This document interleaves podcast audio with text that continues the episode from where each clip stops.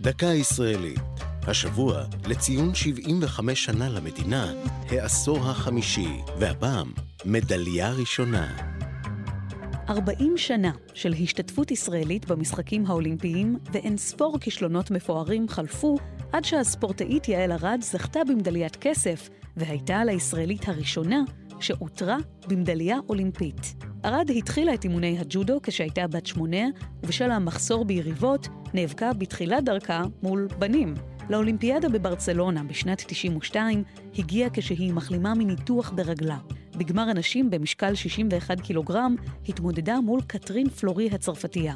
הקרב היה צמוד והסתיים ללא ניקוד, על כן הכריעו שופטי התחרות כי ארד היא המפסידה. למרות ההפסד, הישגה היה היסטורי. ארד המשיכה להתחרות, אך במשחקי אטלנטה, כעבור ארבע שנים, זכתה במקום החמישי בלבד. זכייתה ההיסטורית הייתה לצוהר שפתחה למען ספורטאים ישראלים רבים, שחלמו גם הם להעפיל לפסגה העולמית.